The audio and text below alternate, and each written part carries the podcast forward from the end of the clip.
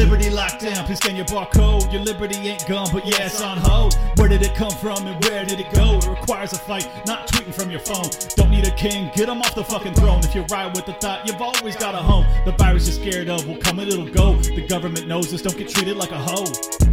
Let's get into the show.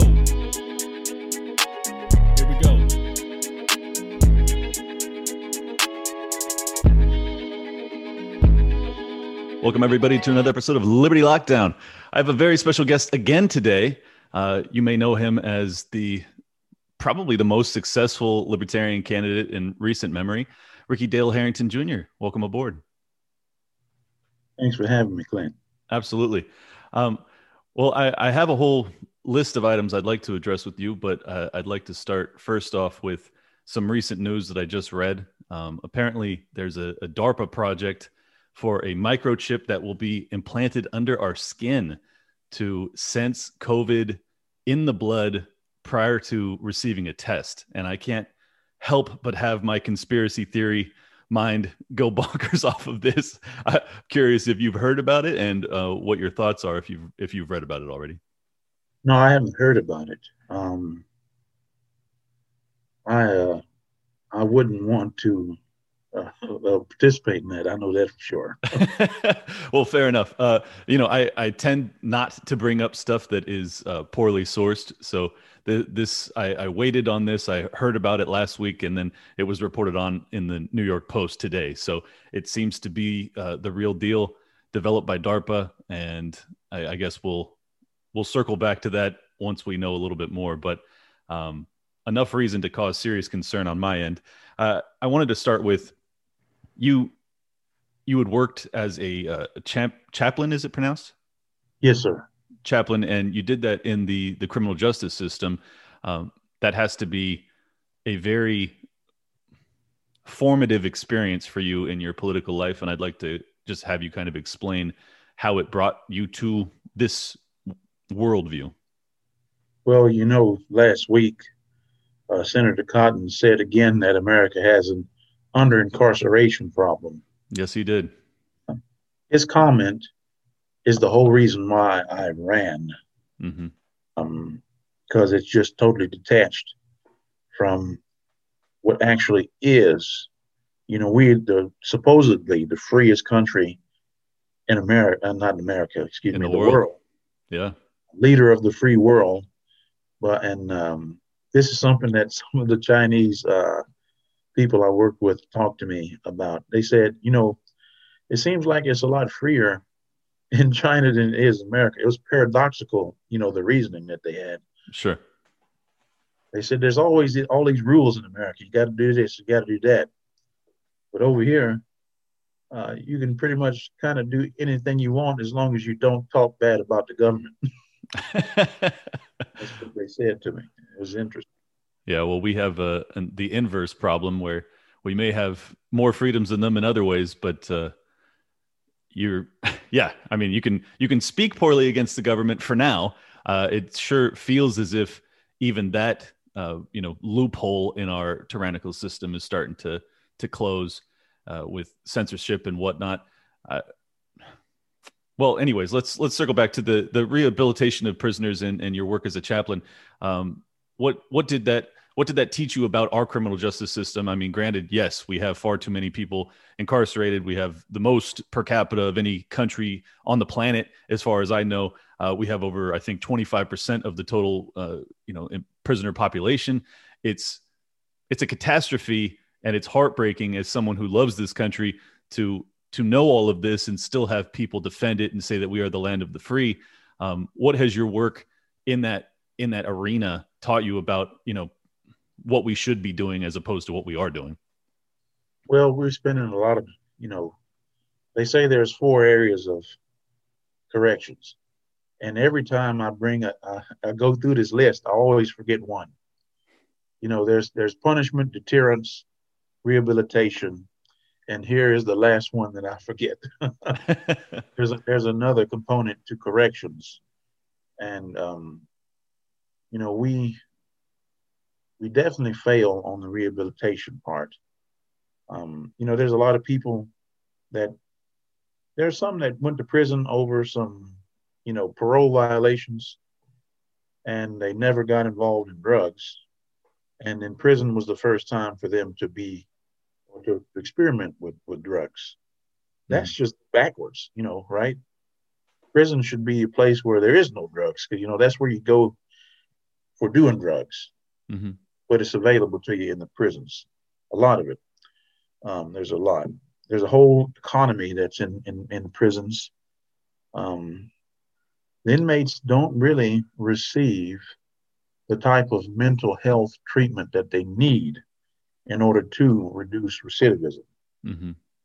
Um, it can be an issue of funding or just an issue of um, the personnel are completely overwhelmed and for good reason. You know, inmates are uh, afforded the ability to have access to the courts. Mm-hmm. That was one of the components I had because I was a chaplain and also what they call a program specialist treatment coordinator. Um, you know, in charge of the treatment of the inmates, not from a medical standpoint, but from a, you know, humane. How can we provide some type of life for individuals that are incarcerated?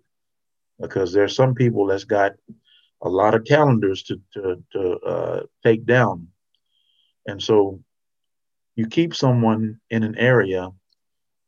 Let's see that hallway. I could walk from one end of that hallway to the other end in about 10 minutes if I'm just walking slowly. Mm-hmm. And so, can you imagine being in an area like that for 20 years, 30 years? It'd be difficult. So, my job is to is to try to be a pressure valve to try to help inmates have uh, to try to form some type of life for themselves.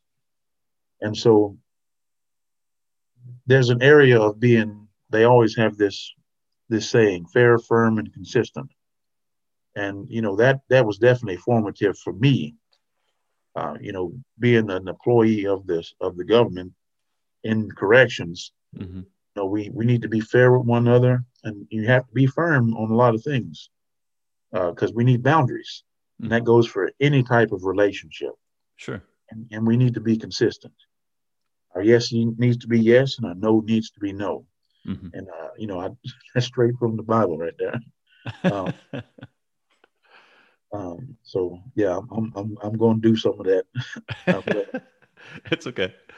Um, you know, that's that's just how we need to be. I think that can that can uh, you know be applied to our daily lives. Let's be fair with one another. Let's have boundaries, and let's be consistent in the things yeah. that we. Yeah, well, we we certainly haven't been that uh, politically over the past couple decades, and you know, my my biggest heartbreak with the Black Lives Matter movement was that it didn't seem to have any intention of addressing what I believe are the true underlying issues that are damaging the black community. And as someone who genuinely cares about those issues, I was just heartbroken. I was just heartbroken to see them basically I don't know if they were misled or or what it what it what it was exactly, but ultimately like if you're not going to deal with the war on drugs, the war on poverty, like all of these issues that are actually exacerbating the issue, if you're not going to deal with the lack of mental health treatment for people that are imprisoned, uh, like all of these things that actually need to occur to to better the situation. Um, I, I just don't see any hope of us breaking this cycle, and and it seems as if everything that they were calling for was essentially just economic Marxism. You know, it wasn't it wasn't really dedicated to alleviating these what I see as the the the real generating issues for these causes. Um, did you have a similar outlook, or did you view it differently? Well, I I, I view it differently. Um, you know, I know there's an organization that goes by Black Lives Matter. Right. And I don't know much about that organization. I, you know, I'm, I'm more focused on community, mm-hmm. uh, you know, local communities, and that's where a lot of these issues happen. And if local communities, um, you know, start working together on dealing with these issues, and we all know the history of America. Um, you have to understand the condition that Black Americans uh, grow up in, have to deal with all the time. Um, you know, we seek first seek to understand, mm-hmm. and whenever we understand one another, that then we can start working on problems. And this country has a terrible history of, of the treatment of African Americans who used to be considered commodity. Yeah. You know, chattel, chattel slavery, property. Um, Alexander uh, Stephens, who was the vice president of the Confederate States of America, and also died as governor of Georgia in 1883. Um, he stated himself that uh, you know their cause um, was a just cause, the preservation of of white supremacy, and that the the Negro is in his rightful place uh, in subjugation to the white race. I am paraphrasing that quote there, but you can go find this quote. Mm-hmm. And so, you know, we have to get to a point to where um, we are no longer kind of getting caught up on kind of semantics and and nitpicking on certain issues where we we reach across the aisle and we we see and recognize the humanity of our uh, you know fellow countrymen and women mm-hmm. regardless of their race and we we try to help one another you know it's not an issue of, of forcing someone to help you but we we have to understand um, that there are some things that you do and I do um, regardless of race and that's been taught to us and we don't understand that hey this is not something that we should be doing. It's just you know tradition. Mm-hmm. um, i don't blame every white person for the mistakes of I, have talked about this uh, before. I didn't talk about it on the campaign trail i talked about on a couple of the podcasts i was 18 and a couple of older white men threatened me with lynching at a bowling alley threatened to drag me behind a truck, string me up in a tree, and shoot me with AK 47. Um, and, you know, that was kind of like what happened uh, to Mr. Byrd in Jasper and, mm-hmm. in East Texas. Um, you know, that ritualistic style of murder. And so, um, you know, there's always room for improvement. But if there's going to be any change, it's going to have to come at the local level It's going to have to come separate from the corporate media because only thing that matters to them is is the dollar bill. Sure. Is it people's lives don't matter uh, because you know with all that was going on, and I ran against a guy. Um, you know, there's still some people that uh, say he was he was speculating whenever he said slavery being necessary evil, which even if he was speculating, he shouldn't have said it. Mm-hmm. Um, and he was running against a black man, the first black candidate for Senate in Arkansas history. And the corporate media didn't jump on that. That was like prime, daily prime uh, uh, headline news for them. But because I was a libertarian, oh no, we're not gonna, we're not gonna platform him. Yeah. Even though he's black. Yeah. Even though we have all this racial injustice going on. So, you know, for me, I guess it's not about black voices. It's only about the black voices uh, that we can keep. That's that's exactly my opinion of it, and I think that's why you know outlets like mine and others have have grown in popularity is because we will platform people with dissident viewpoints and you know even i don't even think that your viewpoints are dissident per se but you are you are not toeing the line of whatever their grievance politics are specifically and that's not to mention you you were challenging the existing power structure. So naturally they're going to defend the power structure regardless of their rhetoric uh, as being the opposition to um, you know white supremacy in this country or whatever. I don't know of any organization that does a better job of propagating it than the us media. They're firm and consistent. No consistency there on their on their end. No never. Definitely uh, not fair. yeah. Well so as for for policy fixes though you know my I, I wasn't i wasn't bringing up my distaste for black lives matter the organization to to denigrate some of the the things that they were pushing for. It's just simply that i didn't think that they made the focal point of even the grassroots organization. I didn't feel that they were making the focal point enough on ending the war on drugs and things like that. Would, yeah. would that would that have been something you would have pushed for absolutely. Um, we need to talk about the things that are actually affecting um, all communities. Mm-hmm.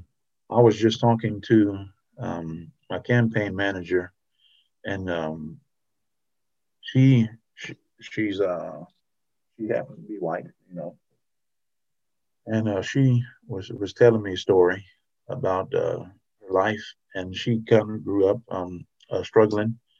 You know, there's a lot of uh, low income Caucasians that have uh, you know similar uh, struggles that you know African Americans as as a whole have. Certainly. And you know, we we need to find avenues to to understand one another so we can deal with with the real problems and and it comes down to this power uh, structure that's in this country um, to where you know we they're, they're keeping people down and we we just have to find a way to to knock them off their their their big high horse no kidding yeah i would like to see us lift everybody up and and it doesn't seem as if there's any real resolve to make that happen. It seems as if the majority of messaging these days is about growing divisiveness. It's not about uniting. Even when they talk about uniting, it's in contrast to demonizing people based off of their color. And and now the the in vogue thing to do is to demonize people based off of their whiteness. And yeah. and I find that equally repulsive to demonizing people and thinking that they should be chattel slavery. I mean, it, if you're going to judge people based off of, off of skin color, I I simply don't agree with you. You know, period. And and yeah. it's that used to be a really progressive outlook, and and today you can be accused of racism for feeling that way, which is remarkable to me. Um, I I don't even know if I have a point with saying all that, other than it just disturbs me. The trend line disturbs me that it feels as if we were getting very close to having a unified distaste and um, you know suppression of slave uh, not slavery but of racism in this country. It was like we were all kind of on the same page at least it felt like to me and then we just got sidetracked with all of this and now we're at each other's throats again. Um, do you do you view it similarly or or did you feel that we were never close to you know uh, subduing the the evils of racism in america? I think we've made progress. Um, you know as i stated um, my life as a black man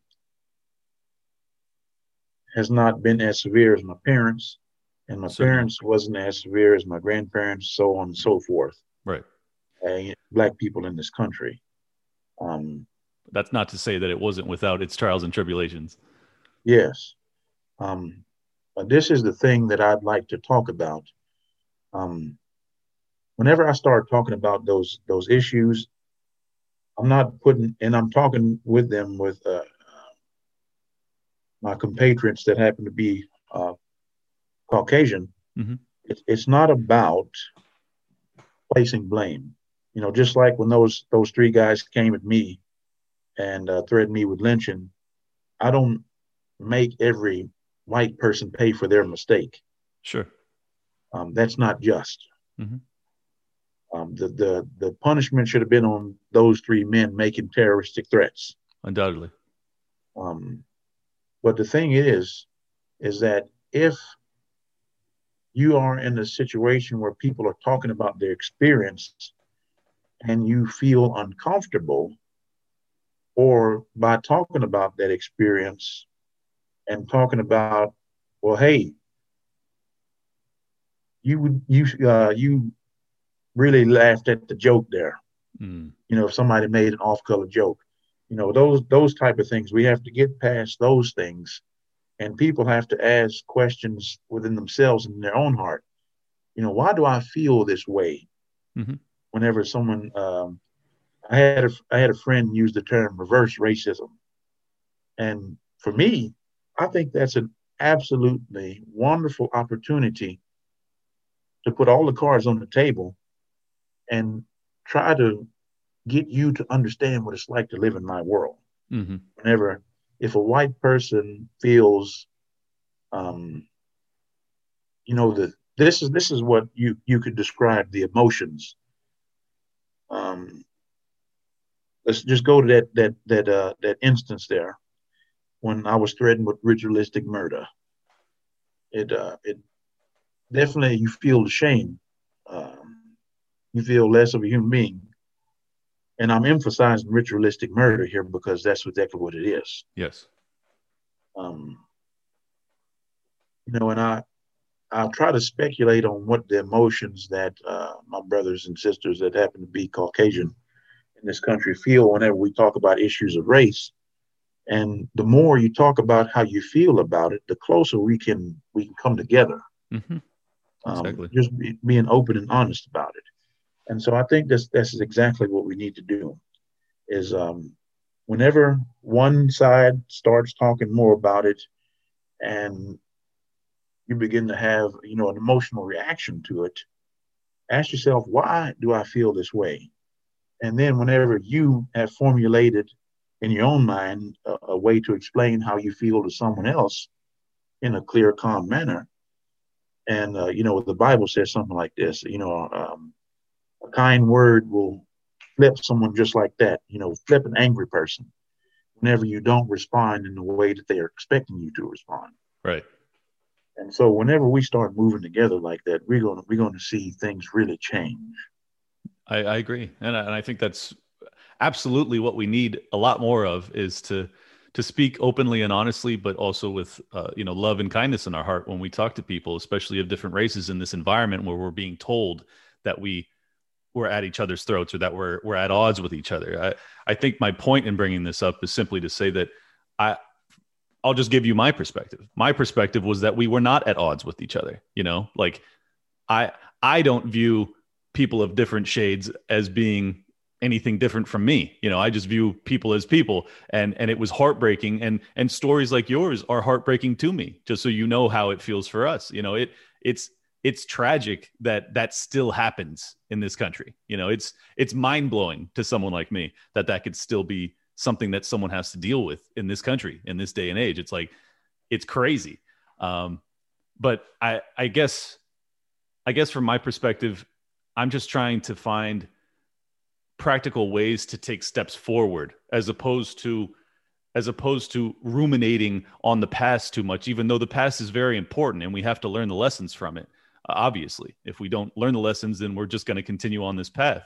Um, i'm just interested in in like i don't know recognizing each other's humanity and realizing that we want the best for each other or at least attempting to want the best for each other and formulating a system of governance that allows for that.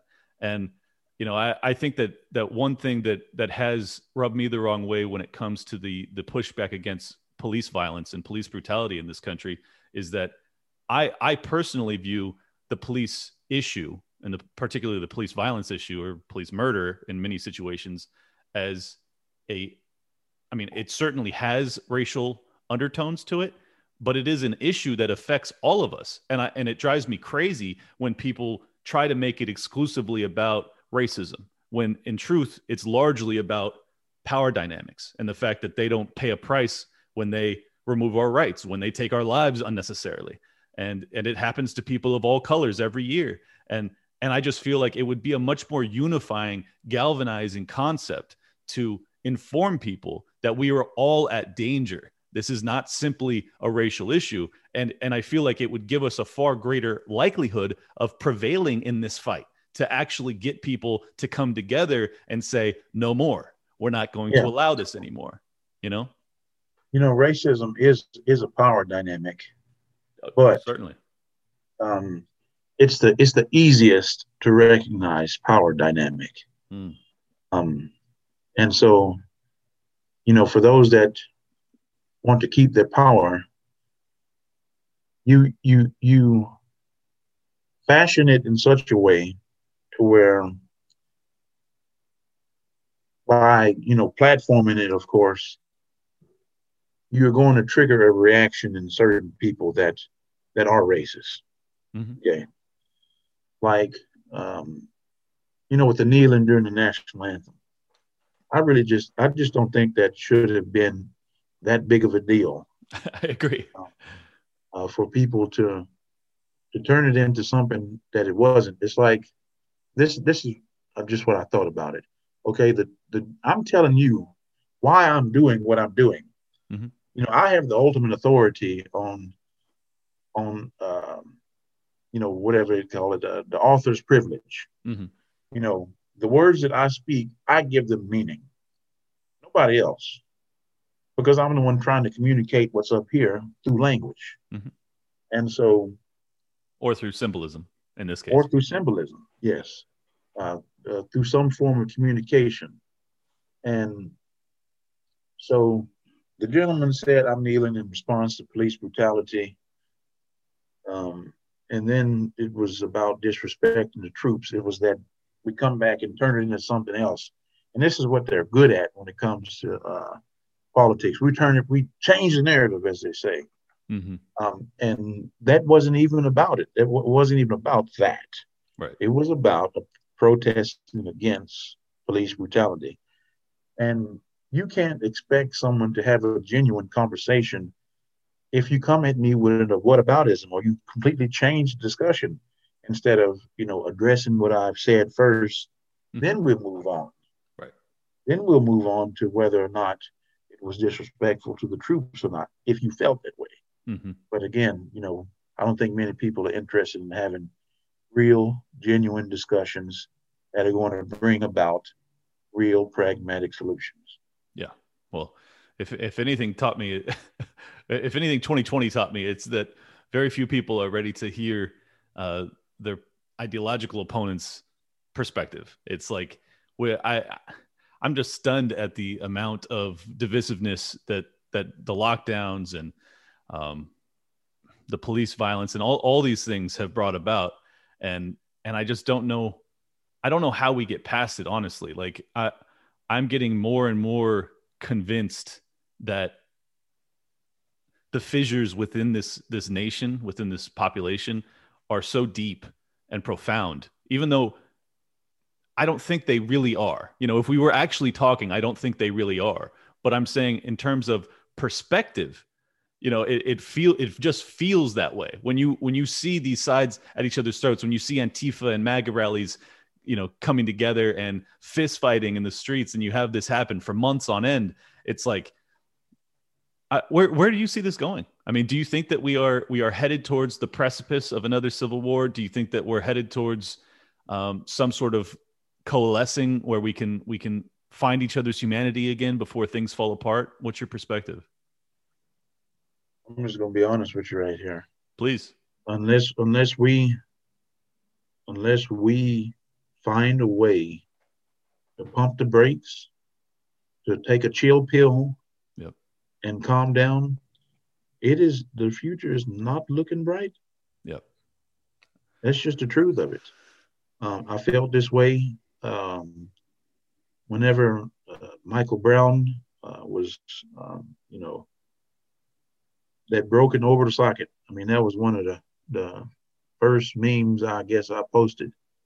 Whenever they took a picture of his face in the hospital, and he definitely didn't have a scratch on his face. Mm-hmm. Um, and I just felt that at the time, you know, I just had that, that gut feeling that it's going to get worse. But we'll tell you this I am still optimistic that we can do it. If we don't do it, we will head down that road. Right.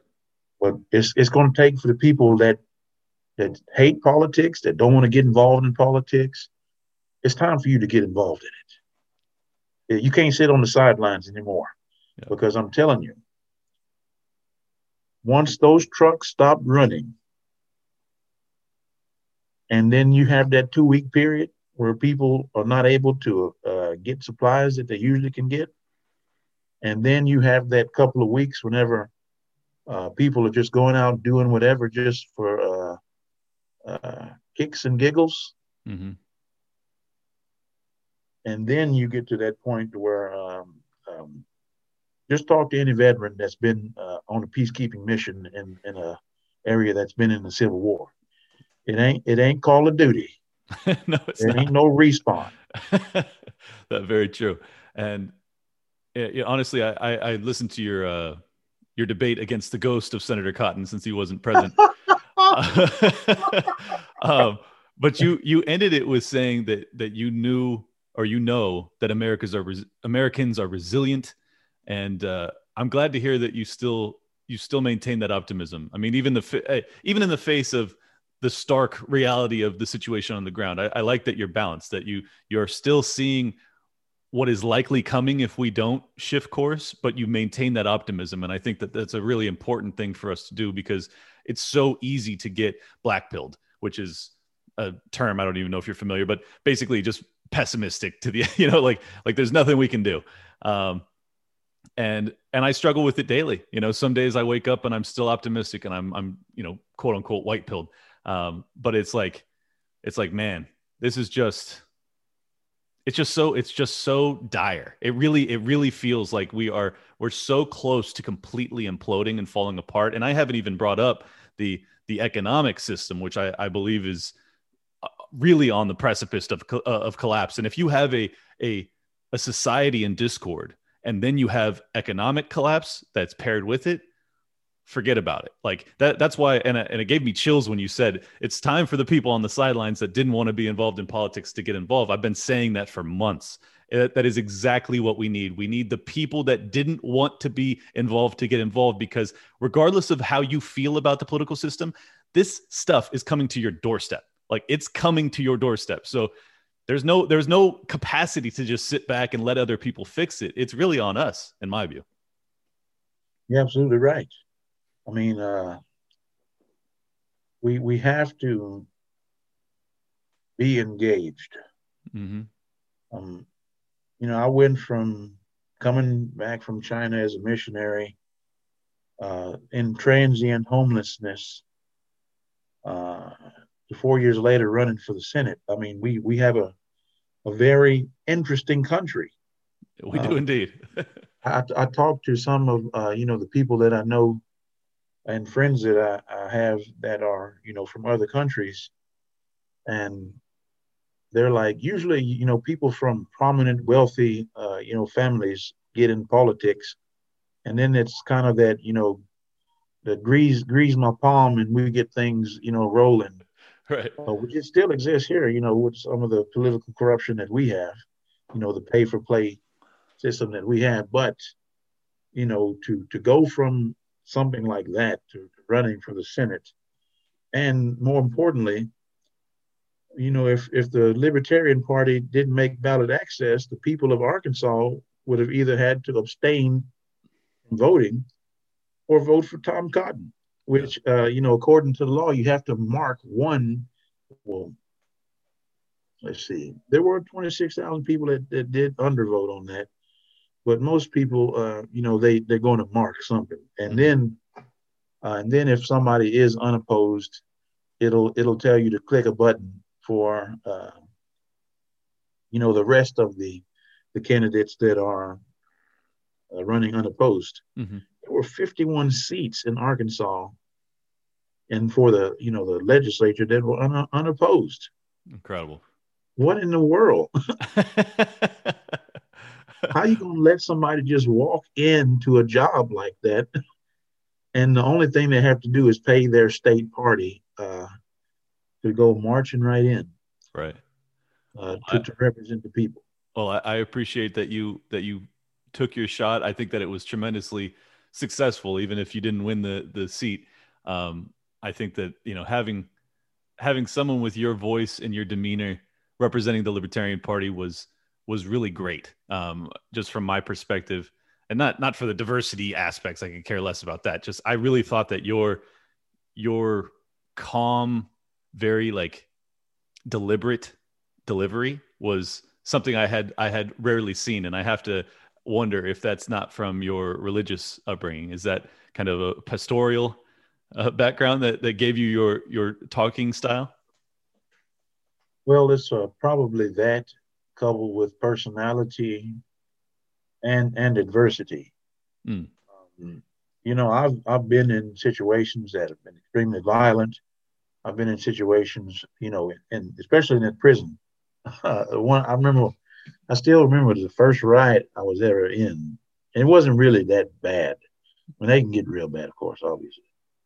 But they were just fighting like crazy in front of chow hall, and um, they they make you stand main line. You have to stand main line for 30 minutes, at least once a week. So I was standing main line, and that fight broke out, and the deputy warden was standing right beside me, and I used to I used to be about do some bouncing, and uh, uh, and uh, also when I worked at the psychiatric hospital, it was my job to deal with uh, violent encounters.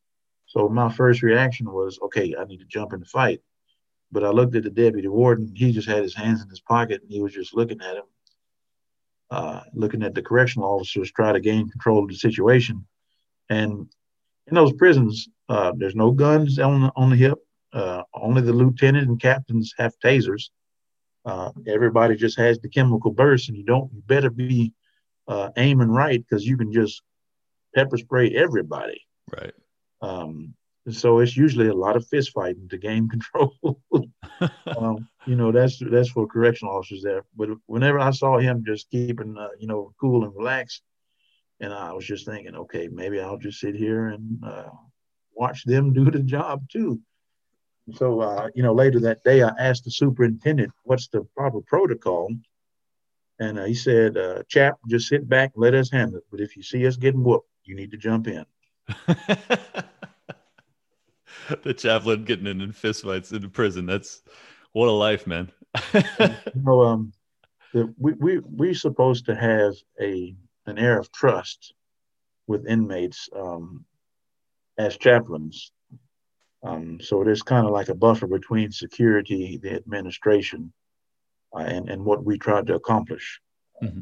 just to, to help men have breakthroughs and it, it would have been a breach of trust if if I got involved in the fight hmm. because mm. um, the, the, unspoken code is you're not supposed to put your hands on the javelin. Sure, that's a good rule. yes, for me, of course. well, um, I I don't know if you're familiar with David Gornoski, but I had him on my show a couple weeks ago, and he's got a really beautiful. Um, he's a AM host that's nationwide. He's got this really beautiful message of of Christianity paired with libertarianism and the non-aggression principle and things like that. And I've I've recently been mulling over this topic with many of my guests, and I'm curious to your perspective, given your religious background.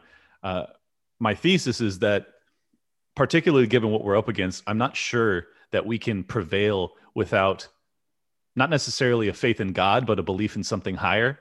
And mm.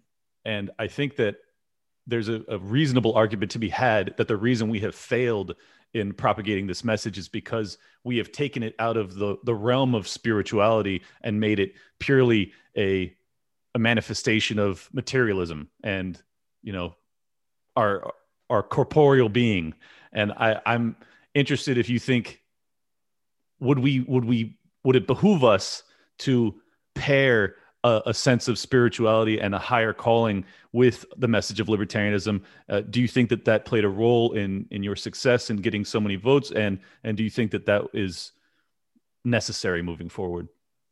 Well, for me, I'm I'm coming at it from a pastoral perspective first before I address, uh, you know, the political, ideological aspects of it. Certainly. And uh, from a spiritual perspective, um, just for any society to be a healthy society, uh, people have to behave in a certain way. Mm-hmm. And that's in, in, meaning that I'm not saying that a person has to hold the tenets of a particular faith for a society to be a healthy society. There's a there's a baseline thing that any type of religion, you know, basically agrees upon. You know, treat people well. Just treat people well but for from a pastoral sense, some uh, my favorite books in the Bible deal with God's people working in government, and particularly in Daniel, the issue was idolatry, political uh, political idolatry. Um, the Nebuchadnezzar he had a dream about a statue. Daniel interpreted that dream Then afterwards, he built a 90 foot tall golden statue after Daniel had told him, Hey, this statue that you dreamed of, that head of gold, that's you. So he took that and got puffed up in the head and made people commit idolatry. And then the people of God refused to commit that political ideology, uh, political idolatry, mm-hmm. and uh, sentenced them to death. So for me, I'm I'm I want to stay far from marrying um, any type of religious ideology with political power and movement. Because um, you know it's just just take a look at what we have going on with the uh, you know republicanism and and evangelicalism as well. They've kind of been married together. Uh, the gop in arkansas on their twitter page they say that uh, for their party the bible is their found you know their principles the basic principles of republicanism for them um, and that's extremely dangerous. I mean, that is talked against heavily in the Bible, right? Of, of this marrying of, of the two. As doesn't, you know, and I, uh, some people could ask a question, well, what does that say about you? You're a pastor and you're involved in politics. Well, I'm I'd be involved in this regardless, mm-hmm. and in both. But I'm here as a member of the clergy saying we don't need to have them together. Sure. Uh, and it's, it's, it's, the separating my political uh, activity from my religious activity and not putting my political activity over my religious activity because my religious activity is is the preeminence in my life right yeah and i i don't want it to sound as if i was arguing that we should um, not have oh. a separation of church and state because that that's certainly I, it was more it was more a uh, a discussion as to what benefits our messaging most. Mm-hmm. You know, like I I I think that that the reason that we continue to lose these fights, the reason that we lost the fight against lockdowns, is that we were making, I, in my view, kind of raw, factual, hard science arguments against lockdowns, whereas we were competing with emotional arguments that were based off of fear largely. Yeah. And yeah. and I I believe that our message is most successful when it's delivered with a sense of hope and optimism and kind of the Ron Paul mentality of like the happy warrior and and it's just I'm just I'm just trying to like see what the balance is, you know? It can't it can't be totally hard science dollars and cents type stuff. We have to convey the beauty and the love and the spirit of this um, philosophy as well is what i'm saying absolutely um, and I, I get what you're saying um, you know there there people don't focus on libertarianism is both philosophical and political mm-hmm. Um, because there's an aspect to it that prompts you to behave a certain way especially with the non-aggression principle. That's, I mean, do unto others as you have others do unto you. Mm-hmm. Um, that's right there from the Bible, right there. You know, treat people well. Don't take their stuff. You know, if you take a look at the Ten Commandments, it's, it's basically summed up. Uh, you know, love the Lord your God with all your heart, mind, soul, strength, and love your neighbor as yourself. Right. Well, I don't want nobody taking my stuff. I don't want nobody, uh, you know, messing around with my wife or whatever. You know what I mean? Sure, sure. so don't do that yourself. Don't mess with other people's stuff or mess with uh, or destroy anything or um, let your heart be poisoned where you think it's okay to take another person's life to get whatever they have that you want mm-hmm. and you don't have. Right. If if that makes any sense. Um, but um, you know, there's a lot of interesting things in the future and I, have been thinking about this, and I want to talk to you about this. Sure. Uh, you know, the I'm thinking about the post antibiotic age. Mm. Um, I'm not a physician. I'm I was just a lowly uh, nurse assistant, just a lowly nurse, nurse assistant, and whatever work that I did in the hospital. Still higher but, credentials than I have, so shoot. um, know, there there are a lot of um, you know things that have happened in our past when it comes to contagions, and there are going to be a lot of things that happen in the future with contagions. Yes. And I think we have to find that balance. And I, I might not even be sure what the balance is, mm-hmm. just being honest. Sure. Uh, but we have to find that balance, but because we can transmit diseases to one another, and and an airborne virus is probably one of the the most hard to contain for human beings, and especially one that can be transferred between human and animal, which um, is what these uh, these coronaviruses and uh, these SARS-based viruses are. You know, they have the ability to, to transfer between human and animal. Yeah. And whenever that happens, you know, we're in we're in deep trouble. But for, for me, some things that I'm looking toward the future on, you know, as a public health aspect is this post antibiotic age, which is, is uh, you know, a lot of uh, people that are prominent and know a whole lot more than I do about it are, are looking at it and thinking about that as well. And whenever that happens, it's going to set us back. Big time.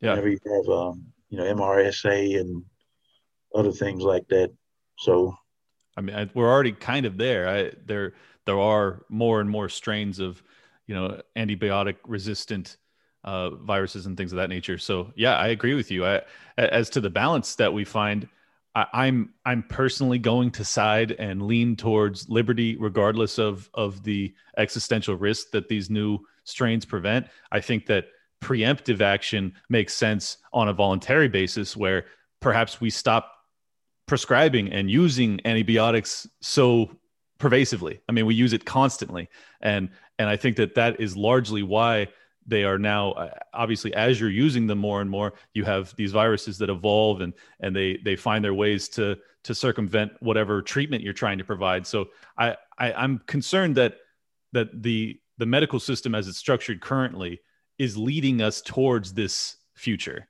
you know? And and unless we kind of basically with all of these arguments over the past year it's like we're not dealing with the root issue. Like almost everything is dealing with the the the uh God, what's it's political i mean it was political yeah, yeah. well it's certainly political but but i'm saying we're, we're dealing with the the the effects of the ailment not the cause you know like like when we talk about the the kids in cages at the border. We don't we don't talk about the war on drugs or any of the, any of the things that are actually largely driving this. We don't talk about the fact that the these governments in in South America have been um, destabilized. yeah, they've been destabilized by us, and then also uh, oppressing their people, and that's obviously driving immigration. And you have a president that talks about how he's going to treat them better than Trump. So obviously, you have this huge surge of people. It's like but I'm not even blaming it on Biden. Like I'm not if I talk about it, people will think that I'm blaming it on Biden or that I'm blaming it on Trump. It's like, no, neither. Like I'm blaming it on yeah. the structure of everything. You know, we got to get to the root of these issues. I don't know.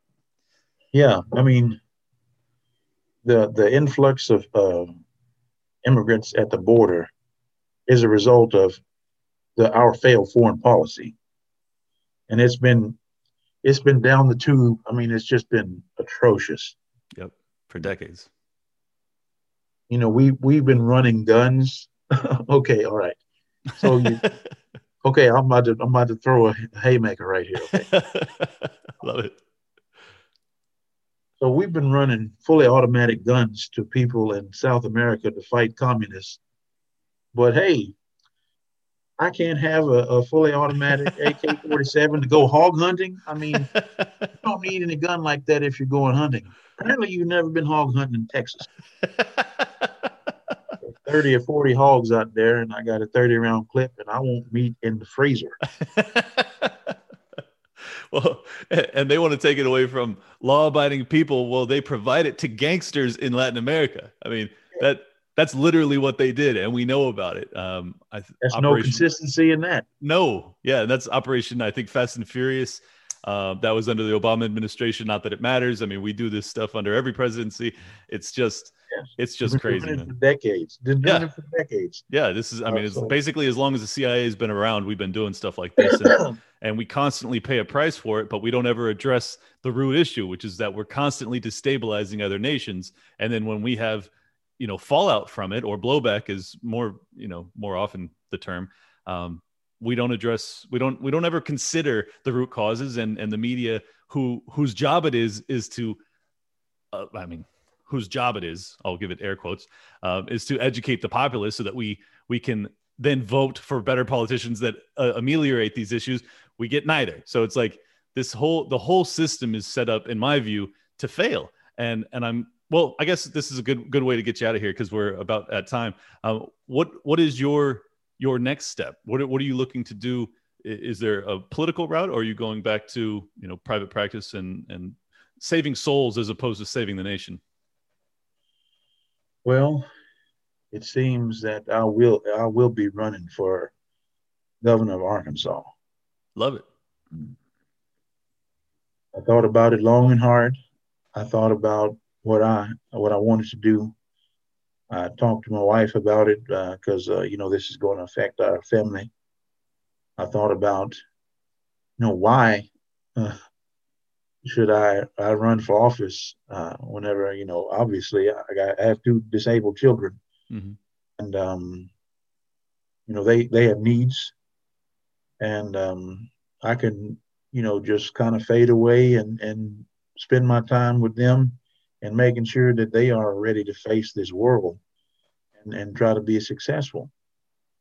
But it, it, it seems that I, I, I, still have work to do. And there's been plenty of people that have had um, to deal with adversity that also had to to to try to accomplish certain goals. Mm-hmm. And so, you know, three percent is the goal for the party in Arkansas to get ballot access. It's not going to be a two-way race like last time.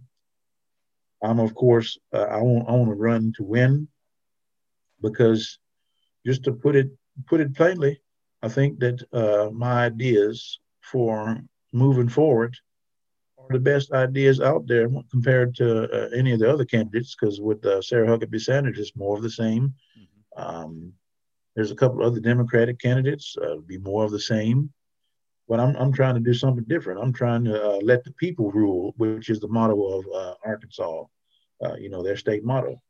So that's what I'm about. I love it. And uh, after I accomplish that, then I guess I can go find me some place to go fishing. I love it. Well, th- those those uh, few years fishing will be well earned, and and I really hope.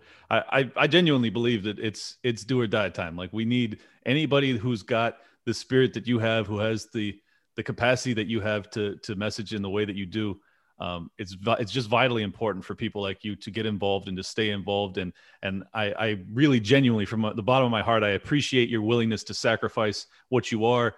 Um, I know that ultimately it'll benefit you and your family if you prevail. So uh, God willing that'll be the case. We we need more people like you involved. So thank you so much for taking the time with me today.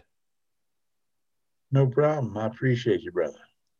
Absolutely everybody go follow Ricky. Um, I will add your uh, your Twitter handle in the description, but uh, go ahead and tell anybody any other information that you might want to have them follow you on if you have any other platforms. I'm a Twitter only guy, so. Uh, you can follow me on Twitter. Rick D Harrington is the handle. On Facebook, it's RDH for Liberty, and my website is rickyharrington.com. Excellent.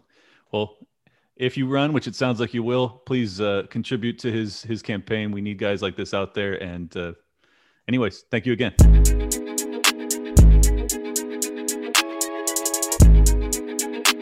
Big shout out to everybody that's been with me since Jump Street. Appreciate y'all. World premiere. Welcome to Liberty Lockdown. Please scan your barcode. Your liberty ain't gone, but yeah, it's on hold. Where did it come from and where did it go? It requires a fight, not tweeting from your phone. Don't need a king, get him off the fucking throne. If you're riding with the thought, you've always got a home. The virus you're scared of will come and it'll go. The government knows this, don't get treated like a hoe. Like Nico and Shane, you're probably wondering what's happening. Scared Hollywood lefties lyrical fapping A typo with Luke might bring them nooses. We all bite the bullet, I'm the king of the gooses. Freckles and Brit didn't know I could spit. Know I was a patriot, but now I'm the shit shit. Peter Quinones, invite me on. Which podcaster sends custom songs? Part of the problem, now I stand with the people. Dave showed the way, but I am unequal. Lions of Liberty, now hear me roar. Beat running out, but I got a bit more. Robbie the Fire, always running his mouth, but I made him a sandwich. Now I'm man of the house. No malice for Nick, but you're welcome to quit. I went over BLM with the fire I spit. Friends against government, just call us fags. Copy the Cairo, put mummies in the bag. Allowable opinions get thrown on the ground. Silky smooth Tom was the only sound. Getting so hot must be Air July. Screaming in the mic, the Ripper 59. Maj Toure showed that black guns matter. Now all these lefties got crazy small bladders. None of us wanted war, but we're ready. You know I be bopping and rock steady. Liberty locked down, please scan your barcode. Your liberty ain't gone, but yeah, it's on hold. Where did it come from and where did it go? It requires a fight, not tweeting from your phone. Don't need a king, get him off the fucking throne. If you ride with the thought, you've always got a home. The virus you're scared of will come and it'll go. The government knows this, don't get treated like a hoe. Get into the show.